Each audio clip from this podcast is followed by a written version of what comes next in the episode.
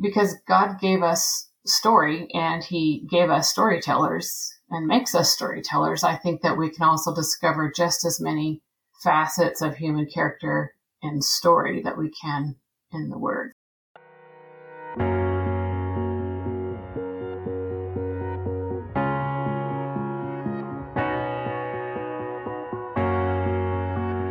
Welcome to Tales with DeSales, where we discuss stories that matter because you are living one. I'm your host, Jane DeSales. I'm a writer, poet, and storyteller. It is my pleasure to introduce you to authors as we explore how fiction impacts our lives and culture. My guest today is Camille Eide. She writes more than a romance tales of love, faith, and grace. Her novels are both contemporary and historical and include award winning titles The Memoir of Johnny Devine and Wings Like a Dove. She lives in Oregon with her handsome husband hero and is a mom, Grammy, church administrator, Leadfoot, and baker. She's obsessed with waterfalls and the natural beauty of the Pacific Northwest. Most of all, she has a passion for God's amazing grace. Camille hopes that spending time with her characters will make you fall in love, laugh, think, and shed a tear. She also hopes that her stories will stir your faith challenge your mind, and encourage your heart.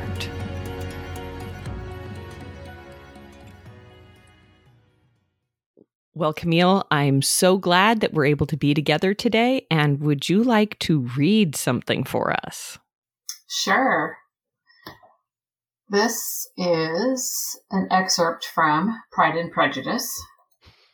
And uh, Jane Austen, who's one of my favorite authors and it is um, from chapter 48, right after Mr. Bennet returns from resolving his uh, scandalous mess with his daughter Lydia. When Mr. Bennet arrived, he had all the appearance of his usual philosophic composure.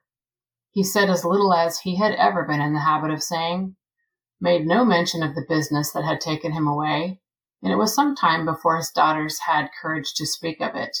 It was not till the afternoon, when he had joined them at tea, that Elizabeth ventured to introduce the subject, and then, on her briefly expressing her sorrow for what he must have endured, he replied, Say nothing of that. Who should suffer but myself? It has been my own doing, and I ought to feel it. You must not be too severe upon yourself, replied Elizabeth. You may well warn me against such an evil. Human nature is so prone to fall into it. No, Lizzie, let me once in my life feel how much I have been to blame. I am not afraid of being overpowered by the impression. It will pass away soon enough. Mm. I love Jane Austen. I really do. What really strikes you about this quote? This quote just came to my mind recently. I've read this book many times and I've watched I don't know how many adaptations of it um, over and over.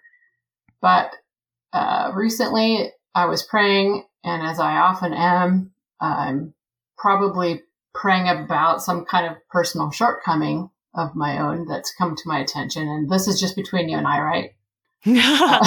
absolutely absolutely right. and the 12 people who listen to the podcast too. Right.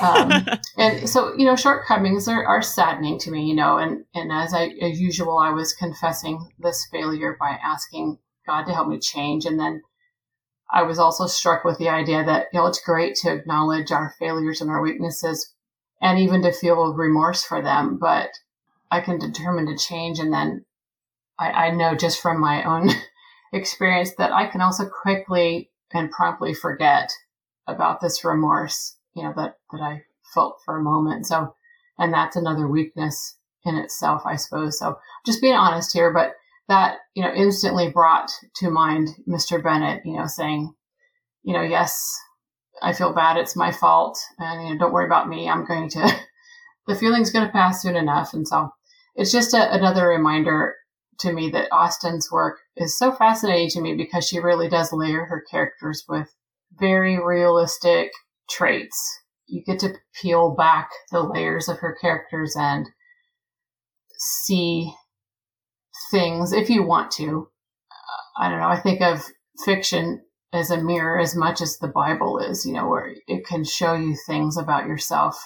And I'm not sure if if Jane Austen intended for her readers to see themselves in her characters, but you know, I'm sure I can. And you know, I think we can if we're willing to hold up a mirror to our soul. You know, can I read the Bible and see weakness? You know, I sure oh, can. Oh yeah. um, but I think about this too because God gave us story and He gave us storytellers and makes us storytellers. I think that we can also discover just as many facets of human character and story that we can in the Word. So I, I applaud Jane Austen for her ability to do that.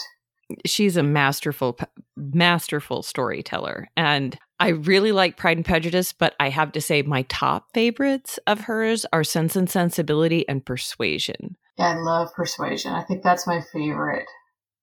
And i'll be honest with you i can't even tell you what happened in persuasion anymore because all oh. of the storylines kind of blend together for me except for emma. Emma is like I, emma's in the backyard. I i don't talk with emma.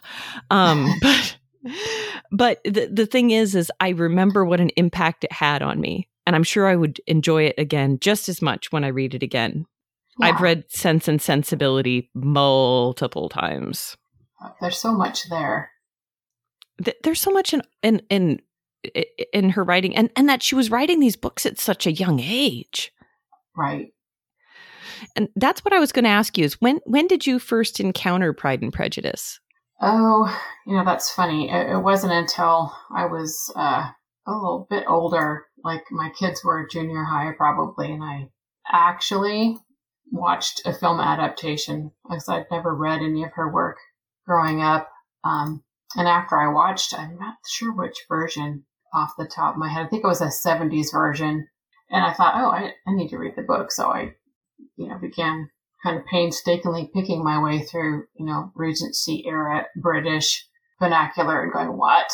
What's felicity? what does this mean? Having to, and then I just really poured into it. And I'll, I'll have to confess, I had a really hard time with it. So I actually watched film adaptations first, and then I would go back and read the novel so that some of the trying to understand what was going on was done for me and I could just enjoy you know, the writing in her prose and her delight at just going on and on in conversation where people are really digging into each other's character. And it's like, oh, all these words, this is amazing. That's so much fun. And I don't think there's anything to be ashamed of of enjoying a film adaptation having that be your introduction to the literature. It's just another way of telling the story.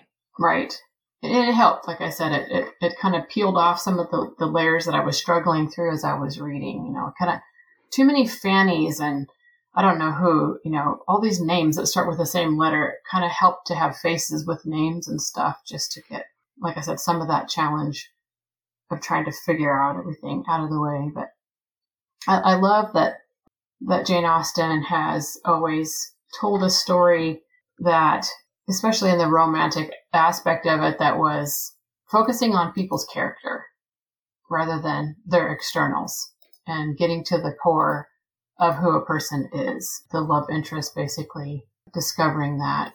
That's a really interesting way to look at it because when you read modern romance, and I mean, there's some really excellent modern romance out there, but it is kind of different because in modern romance, you know, the male love interest is always the best guy, best looking guy in the room. Right. And the female love interest is always the prettiest gal you've seen. And you don't get that sense with Austen. I mean, you get the sense that these were lovely people, but not right. that they were ostentatiously stunning and that that's right. the focus of their character. That's a really good right. point. Yeah, I've always been drawn to a story that uh, you know, someone is valuing the person at their core because I think growing up as a really insecure kid and having abandonment issues, I think I was always drawn to the story that he or she discovered that this is a person you know, down to the core that I can't live without. That that was always really appealing to me. And, and you know, as a writer, I try to. I mean, you know, I you want to you want to keep your characters, you know, at least decent looking because you know it's hard, I guess, you know, to sell a story to somebody, you know, with with someone who's um, not. But it's it's really more about the character. I feel like. Um, you mean um, you don't want them to fall in love with an ogre? Well, there are stories like that, right? I, Fairy tales, yeah, true enough. Yeah, I wonder if I could. Yeah, I wonder if I could get away with that. But no, I mean, you know, an ogre can look like anything. He could be the best looking guy too, right? But, true, very I, true. But there's always that thought that you know, age and gravity are going to have an effect, or, or you know, do you really want to be valued for you know externals like your appearance or you know what you have or or what you do or or you know do you want to be valued for who you really are deep down that's what draws me at least to her work. Well and i think uh, in the first place you need to be aware of your value deep down in order for you to love and be loved for who you are deep down. Right. And i think that that can be kind of hard in our current culture that is so flashy and based on the superficial. Yeah. And especially if our our beauty and our worth is rooted in Christ and that that's not an appropriate topic for public discussion, it would be kind of hard to discuss what you're worth in the first place. Right. But yeah, I I do enjoy Jane Austen. I do enjoy Jane Austen, and I'm so glad. I was very excited when you brought Austen for sure. Um, the other thing that strikes me about that quote is it's not just what her father is experiencing, but recognizing the moral failures, the list of moral failures among multiple people that kind of led them to the tragedy in the first place. Right. And the whole family kind of trying to navigate this. Right. There, there's so much here. And even Elizabeth saying, you know, you mustn't be too severe upon yourself, that's a lot of grace right there because she was the one who did tell him, no, you really shouldn't be letting Lydia go and do this. No, you know, this is the terrible things are going to happen. And he wouldn't listen. And He said, no, it'll be fine. It'll be fine. So here's Elizabeth saying, you know, don't beat yourself up rather than saying, you know, hey, I told you so. Um, that's a lot of grace. it, it is. Well, and especially because I told you so feels so good. and yeah, that we really like being right. Yeah, another human trait. So yeah, but who wants to be right in this case, right? oh, it's true. It's true. For those of you who haven't read Pride and Prejudice or at least seen the movie, do so because it's it's a it's a good darn story. That's all there is to it. Yeah. It really is. And I, I should plug a little bit here. I don't know if you've read my novel, The Memoir of Johnny Devine, but when I wrote that one, I very specifically uh, gave a little nod to Pride and Prejudice in that. In fact, I give a little nod to to Austen in most all of my books, but that one, um, the fact that you don't have any clue what Darcy's feeling until he just kind of blurts it out and proposes to Elizabeth in like the worst possible moment, the worst possible way that you could even imagine doing it in. Um, and, and it's kind of cool that you don't you don't get his point of view um, I'm trying to think in the book if you do, but I don't think you do. In, in the in the films, you don't. You have no clue.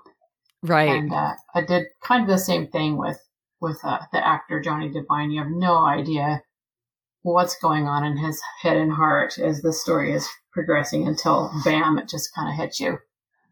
Well, and I haven't had the chance to read that one yet. But I mean, isn't that a great lesson for all of us though that we we think we have this perfect perspective, but that in our lives we don't see what's going on in the other players' minds. Right. Right. And that is a really huge I don't know, it's a huge focus that I have in a lot of areas of life and uh, church service and writing and blogging and things is just I'm constantly reminded, and not because I'm perfect at this at all, but I'm constantly reminded that our perceptions and our, our ideas and our um, just our general uh, impression of other people can be so wrong. Um, we can be so quick to make assumptions. Um, we can also filter what somebody's going through based on our experience and think you know, we understand.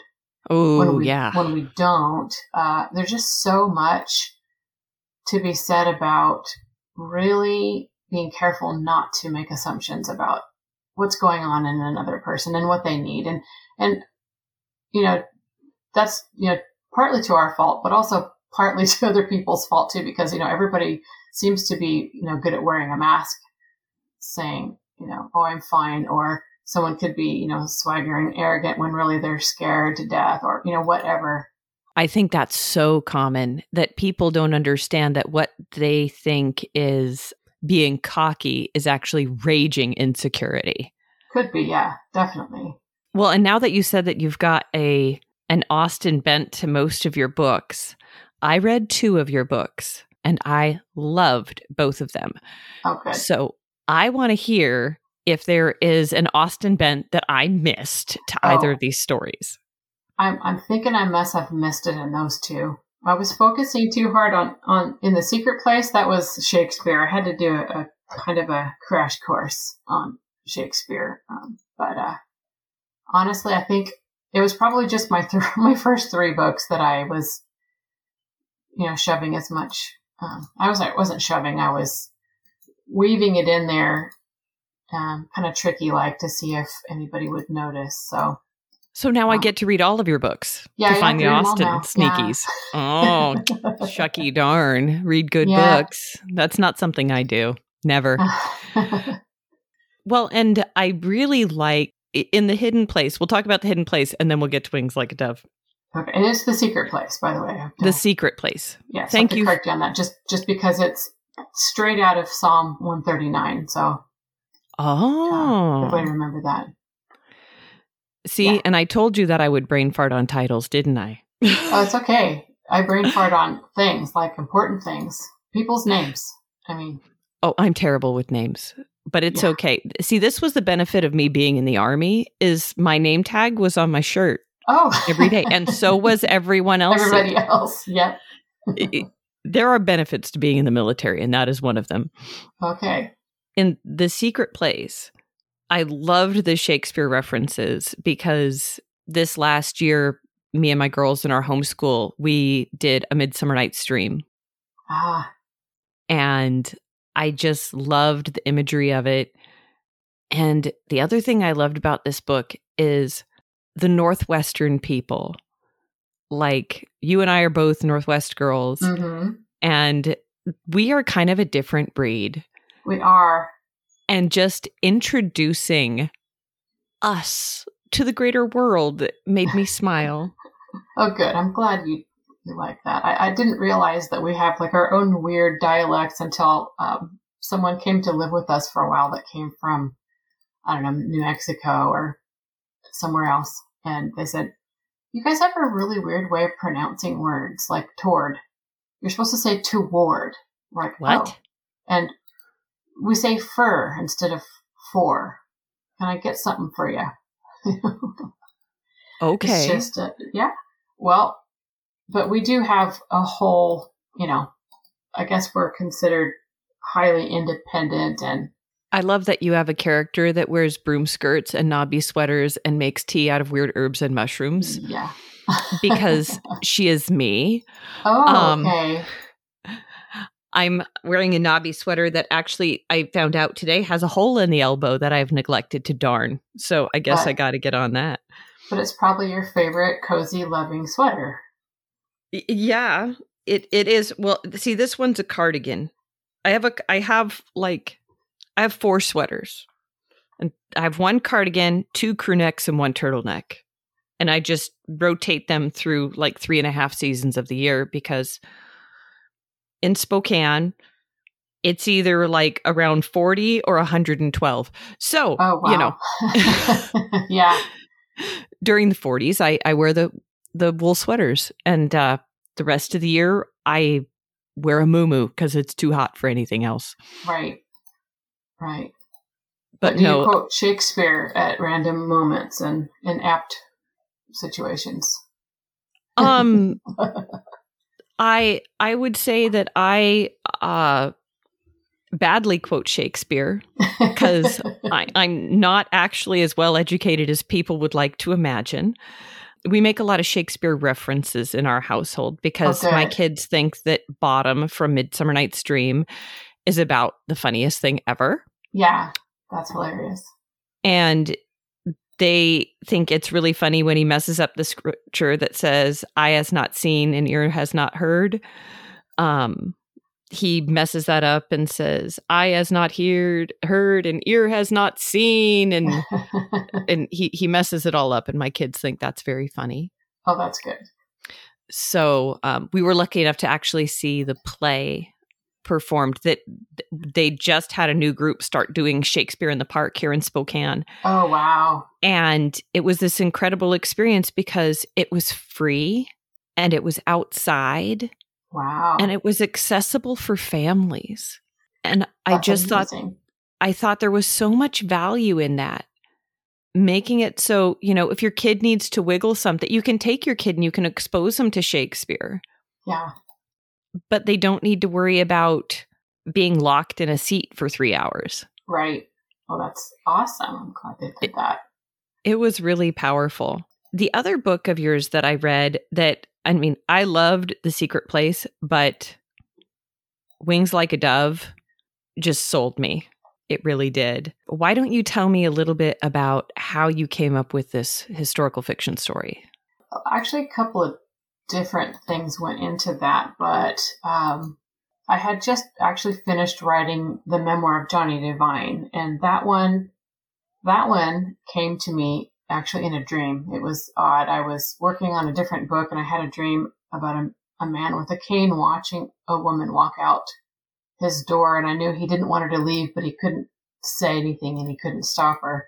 And that was it. That was a dream. And I woke up the next morning and jotted it down and it just kind of fell into place. And it needed the backdrop of something that would suit, you know, maybe a little bit older man just kind of like tossing around ideas and I and I ended up with the 1950s and communism and the Red Scare and I don't know gender and race inequality and different things being social issues that I felt made a good backdrop.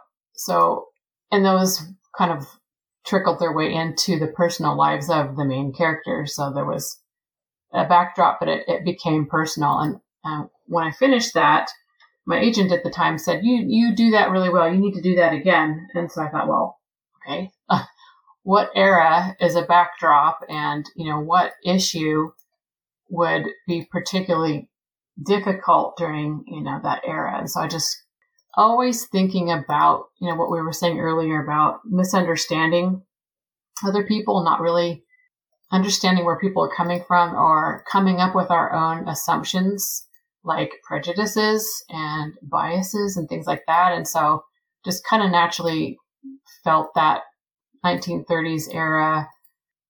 There was not a lot of immigration going on then, but there was still a bit of that trickling in. And anyway, just kind of was digging into the era just to see what would what would stand out to me as you know this is society, this is out there, but but what about this era would actually hit home and become a real personal conflict for somebody, who would that be? You know, and I came up with a young Jewish woman who has come through several conflicts in her life and some of them just because of being Jewish. And so, you know, I got to thinking, you know, what would it be like to be born with a heritage that is causing you difficulty and discrimination in the world, but it's something you didn't choose.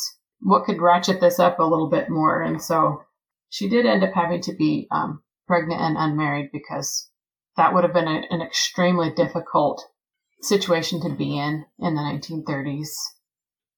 And then especially being Jewish and there were, you know, places where in, in the East Coast, I imagine there were a lot of different communities that were safe and you know, um, what's the word? Sequestered, I guess. Areas where people live among their own communities, uh, but outside those communities, maybe they wouldn't have been as welcome. Mm-hmm. I just got really interested in in the whole idea of um, someone who is here but doesn't really feel like they belong. You know, a lot of different ideas of things that we could feel now that are pretty universal, but would have had, you know, a really devastating impact on somebody like that. You know, a 20 year old young Jewish woman who isn't sure that she even, you know, wants to keep observing the the things that her that her mother insists that she observe because you know all it's done is you know caused her trouble. So that idea of you know who am I really and where do I belong? I played with the idea that you know they always tell you as a storyteller you know take take your character and then you know put them in hot water and then throw more things at them. So it just kind of came from seeing how much I could throw at this young woman. Well, and you certainly did. And it was so revelatory, the things that were going on in that time period. And the thing that I thought really showed how your storyteller your storytelling shines is you wrote this beautiful story where you have Jewish people, Protestant Christians, Catholic Christians, all working towards the good mm-hmm. And all working towards loving each other better. Mm-hmm. In spite of not really being able to understand, you know, each other completely. Well, and in spite of fighting, I don't know, the Ku Klux Klan. Yeah, that was a really eye opener, actually, um, and, and, doing research for that, um, finding out that there was a women's a women's branch of the Klan that was operating really separately from the men, and their MO was even different. You know, instead of the violence and and the burning and the things that they were doing and the you know very obvious acts that they were doing, um, the the women's Klan was very subversive and it depended on rumor and gossip and a lot of um, just a lot of trying to appeal to women um, in a really subversive kind of a way, like social pressures. Right. Um, appealing to, you know, maybe somebody who is, you know, maybe more simple in their thinking, who would, of course, want, you know, a good, clean, safe, moral place to raise her children, you know, and they would appeal to that and say, you know, you need to help us rid our community of these terrible people because they bring all this immorality here and um, and you don't want that. And, and, join us and help us, you know, clean up our community and, and, make it a good, safe place. They were usually really involved with the temperance uh, movement and I don't know different different things that were there to be, you know, social cleansing kind of thing. And and they really did give the impression that they were very moral thinking people when really they were just very hateful and and very bigoted and very very short sighted, you know, very um, exclusive, which unfortunately is, you know, something that we've seen throughout a, a large part of our nation's history. Including the present day, unfortunately. Right. You pick your issue, and there's people aiming to divide and remove the humanity from the situation. Right. Well, and the thing that's hard is in the time period that you're talking about, and possibly even in some ways today, that the scientific and political community backed up a lot of what the bigoted people were saying. That right. you this is happening in the milieu of eugenics and the height of eugenics. So, you know, saying who the superior and inferior races are, you don't want right. those inferior people. Mm-hmm. And the immigration quotas. And I think right. a, a lot of Americans don't even realize that within the 20th century, Southern and Eastern European people were not even considered white, and right. that there were even immigration quotas on them. Right. And that's not to justify bigotry against any other group or saying that um, that other types of bigotry aren't incredibly significant, but that it's all fun and games until it's your group that gets cut across. right, right. you know, and it was an agenda. There was absolute, you know, propaganda being created, but that had no basis, you know, which I touched on a little bit in the story that, you know, um, Anna was hearing from her friend Sarah, you know, the things that these women were saying, like that uh, a Catholic church was storing up an armory of weapons in their basement because they wanted to overthrow the government and that you know, they needed to be stopped, that kind of thing. I mean, there was no basis for any of this. I was going to say, I have actually heard that argument about the Catholic Church stockpiling arms mm-hmm. for future war said to me to my face. so this is not even an extinct argument. And and I mean when it comes to things like this, how do you even, you know, and this is why I think the power of fiction, you know, showing these stories and showing it playing out is powerful because how can I even refute that argument? Right. like, here's my parish, here's the basement. Um yeah. Nothing there. right.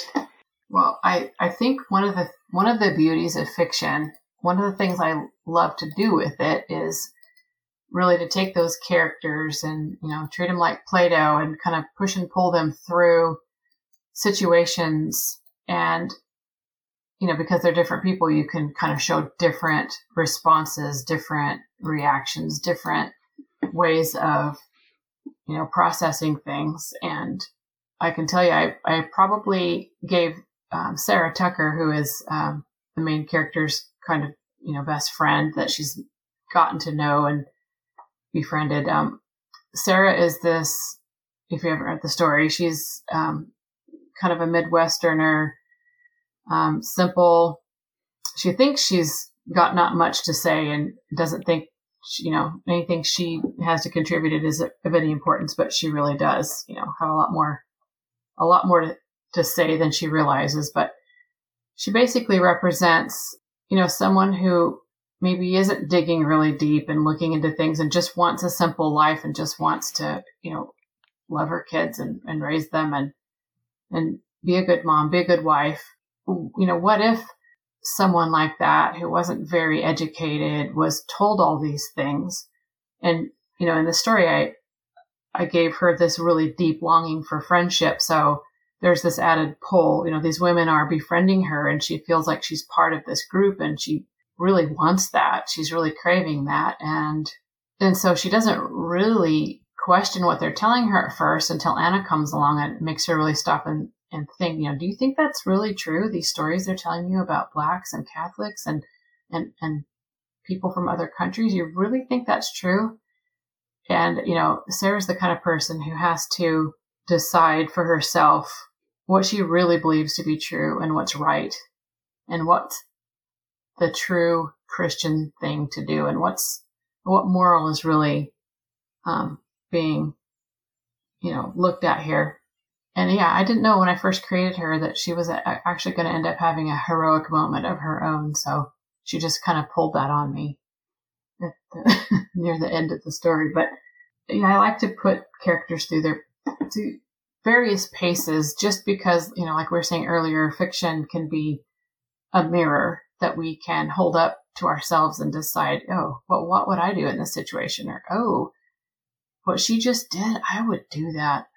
I'm gonna have to rethink that. Or I've come across a couple novels like that, and, and those are the ones that really make me stop and put it down and think. And that's really actually what I aim to do when I write.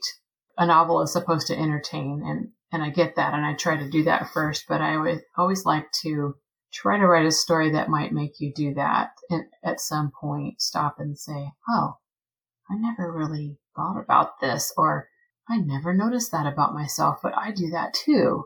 What might God think about this? And is this something that you know, he's interested in or he cares about or he'd like to see me change? And what kind of hero is he calling you to be? Exactly. And and not the hero like, you know, the guy next door that you might be comparing yourself to either. Oh, isn't comparison the thief of joy? yeah. well, and I think that's one of the things that's so neat about Wings Like a Dove is, like you said, Sarah's heroism. You know, she isn't flashing a shiny sword or anything like that. She's not putting everyone to shame with her shining intellect, but she has this beautiful natural love. Mm-hmm. And that's her weapon. I wanted to show that it's possible to love even if you don't really understand another. You know, even Anna comes to a point where love looks like mercy. You know, when your when your enemy is right in front of you and they're hurting and you know you could choose to rub in their their predicament or you could choose to have mercy on them and that's love. Yeah, and that's heroic too. Oh, it is. Well, and it's it's kind of a similar to the kind of similar to what you read in Pride and Prejudice. You know that you have this opportunity to lord over someone else. Yeah. And you choose the opposite. Yeah. Yeah. Everyday heroes. Yeah. I think and that, that what's behind that heroism, at least what's what's always on my mind is grace. You know, grace that's blind, grace that's deliberate, grace that's not been earned or deserved. And really, you know, if we're talking about, you know, 1930s or 1950s or, you know, 2022, if we're going to really get along and really be able to work side by side, you know, with as, as diverse as we are in so many ways, I really think the only way we're going to achieve that is with deliberate grace. You know, it's a choice. It is a choice. Gift freely given. Yeah. Will we participate with it? Yeah. And it's hard. Uh, I mean, you know, as a Christian, I think it's, I'm constantly having to remind myself, oh, I've been given grace. I'm going to have to show that same grace, you know. In fact, I, most of my stories are in some way about that, you know, both the characters need for God's grace and then a, a grace that others need from them, woven around a romance, of course. well, and isn't that the crazy thing is that he so often invites us to be his channel of grace into the world. Mm-hmm. You know, he he doesn't typically directly zap people, you know, and not, not in the bad way, but you know what I mean, that it it it tends to be through relationships. Yeah. It tends to be through other people. Right. Wow. Well, and that's that's a message that we so need right now in our world that's so divisive and broken and hurting and it seems to be looking for answers of um in echo chambers rather than in fresh air. right. Right. I mean, it's hard for people to spend time really with someone or or in some ideology that they don't understand. You know, it's hard. And I feel like I've learned in various relationships, sometimes you have to say, I don't understand you, but I love you because God loves you. I guess the basic act of love is compassion, I think. Sometimes that's all you can do, but I think sometimes that's the best thing you can do is uh, to show understanding, even if you don't really. Well, and the, the word compassion comes from compassio, to share the sufferings of. Yeah. You don't have to understand them to share them. It's true. It's true. You just have to be present. Yeah. Well, what are you presently working on? Aha. I'm working on planning my next novel, and it's in planning stages now. And then I'm also working out a series of devotionals, and I haven't yet decided if it's devotionals with a a flair of a memoir, which I think I'm going to mash up and call Devomoir. so I don't know if it's a book or a series of, of books. It just kind of depends on how much I want to put in there, but it, it tends to be so I am an expert on learning things the hard way. So I have a lot, a lot of stuff that I, I'm always happy to share if anyone's willing to listen the things that God has shown me because um, he's had to show me a lot over life. So anyway, that's that's something that I keep feeling a tug to do. But yeah, there will be another novel. I have a couple of books in mind, and a couple of them are probably sequels to The Secret Place because I loved spending time on the McKenzie River so much that uh, I wanted to go back there. So um, I don't know if you remember in The Secret Place um, when there was a search party going on for the missing child. one of the people that were coming to help was a, a fishing tour guide named Lucky Jack. Mm-hmm. He just mentioned like once or twice in the book, but he actually, uh, I decided he has a daughter who's going to come back from where she was trying to make a big name for herself, self, but failed miserably. And so she's going to come back and add a B&B to dad's uh, fishing tour business, only to find out that he has mysteriously sold it to some guy and disappeared. So Ooh. she needs to make a go of this, but she's going to have to get this guy's help, and he's not very willing to help. I love a little mystery. Yeah. That sounds fabulous. It could be. We'll see. It's just an idea, but uh, Well, judging from the other books you've written, I don't think I'm in danger of being bored, shall we say. okay, good, good.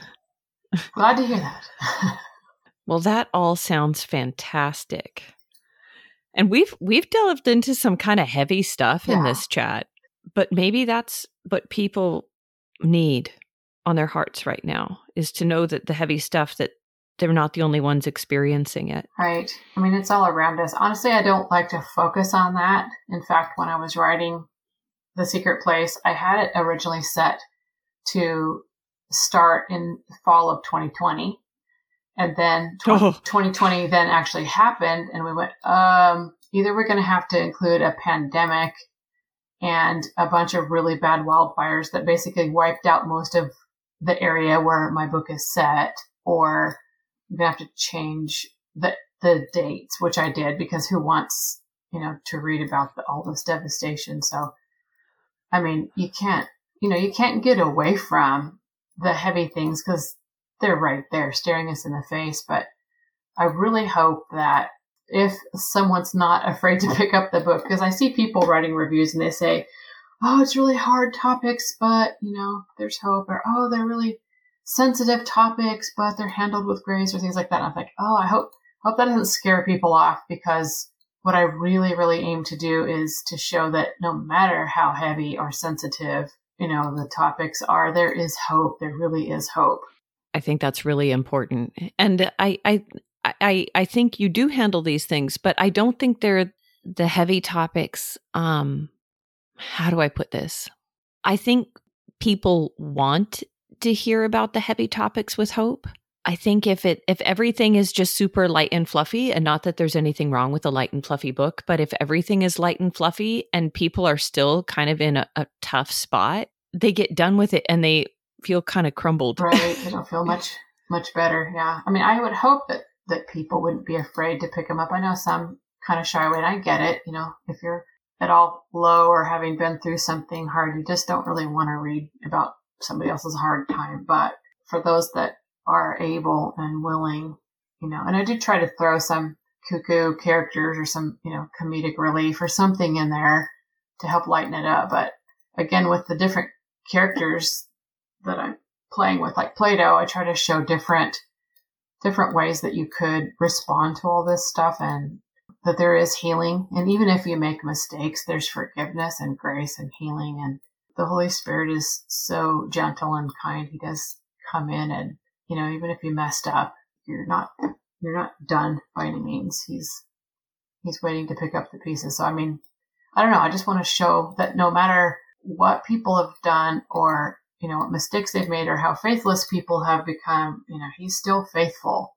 He, he, one thing he's taught me, well, over life, but just kind of hit hard home more recently was, you know, this righteousness that you're trying so hard to maintain, you don't need to. You know, Jesus did it and there is not a single thing you can do to earn it and there's not a single thing you can do to lose it. So just rest, you know, and in his unshakable love and just try to try to just be at peace there because that's where he wants you. So that's kind of my goal is various characters, various situations, various troubles, traumas, conflicts, mistakes, whatever. There is always hope. And just learning to accept that love. Yeah. And not to think, oh, today I don't deserve it. Well, you know, you don't ever really deserve it. you didn't it. deserve it yesterday Yeah. either. when you thought you were doing great, guess what? You weren't. Right. Well, I've always done great, so I don't have this struggle. okay. You know, as I see the thunder clouds amassing outside of my window to remind me otherwise. Uh-huh. Um, But no, that's a great reminder. But we're going to shift gears and we're going to go into this rando round with my 100 over caffeinated questions because us Northwestern girls, we love our coffee, don't we? We do. I know I don't have you on video, but I have two different sets of dice that you get to pick from. I either have pink ones with turquoise sparkles or I have tie dye. Oh, tie dye. Who doesn't Absolutely. love tie dye? I'm a boomer. Come on. I'm I'm Gen X, but I love tie dye. I love tie dye because it's cheery. yeah. It's very cheery. And each one is unique. So let's see what we got here. We've got 36. How would your family and friends describe you? Oh, you're assuming I have friends. Oh, I'm just kidding. Um, Well, even introverts have one, I've heard. yeah, no, I have. I have a few. I have a few people fold.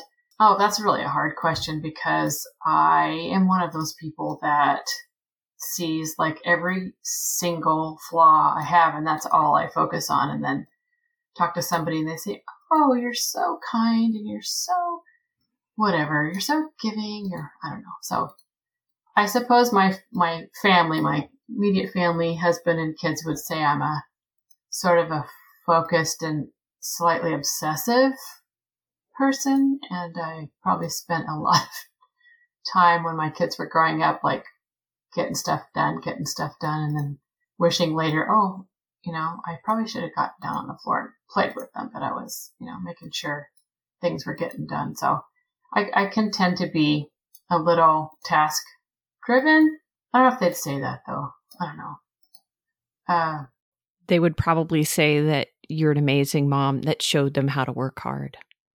uh, like maybe. I, I'm a lot. I'm a lot uh, more patient and less obsessive now that I have grandkids. It's like, oh, forget the dishes. Let's just make some, you know, cookies or something, and who cares if we make a mess? Which is hard. It's like, just forget the mess.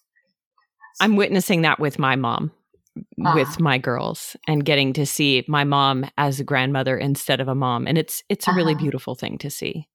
I'm glad you think it's beautiful because I always think my kids are like, well, why didn't she do that when we were kids? But, um, but it's free babysitting too, so they don't complain. So That's actually where my girls are right now at grandma's house.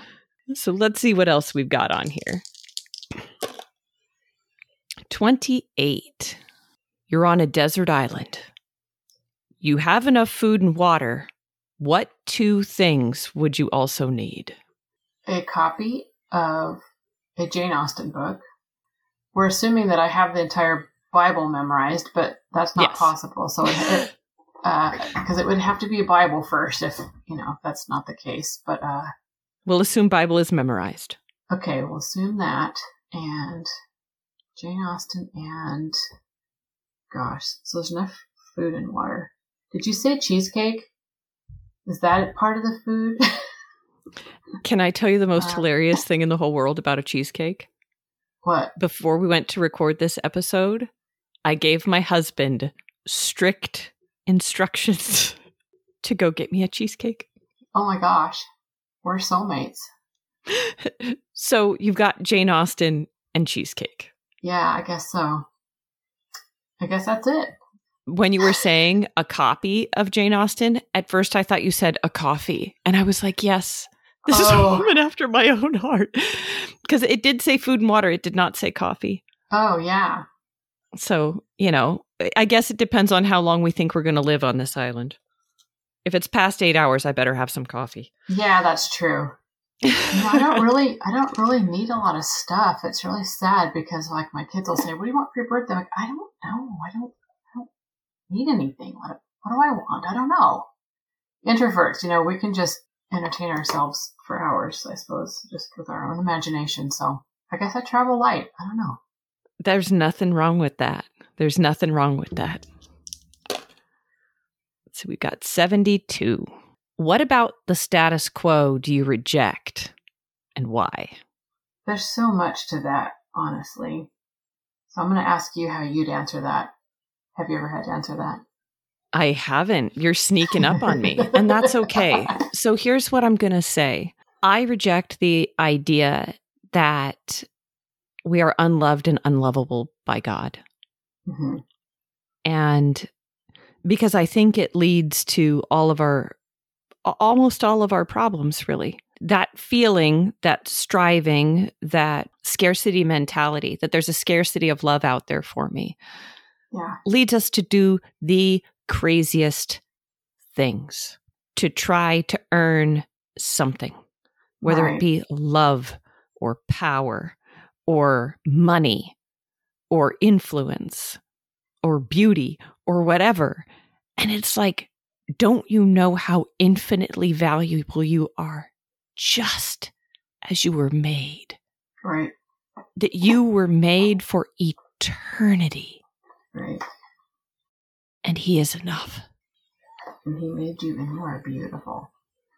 Mm-hmm. So that's that's my answer. That's yours. Yeah. Uh, what you did make me think of something that I think is a status quo that I do fight against, and that is if God really is good, then why, you know, etc. Mm. And uh, something that He has really drilled into me in the last several years is that He is good, absolutely good, period. There is no no questioning that. And sometimes we do question it because things aren't going well or the way we want them to or the way we think they ought to. The fact that he, you know, isn't making things right, you know, in our book doesn't mean that he isn't good. It means that, you know, a lot of other things that it isn't time or that he has a plan. He's got his plan in motion and we can't see it but we can absolutely trust it that it is good because he is good. You know, there isn't a, an evil speck about him.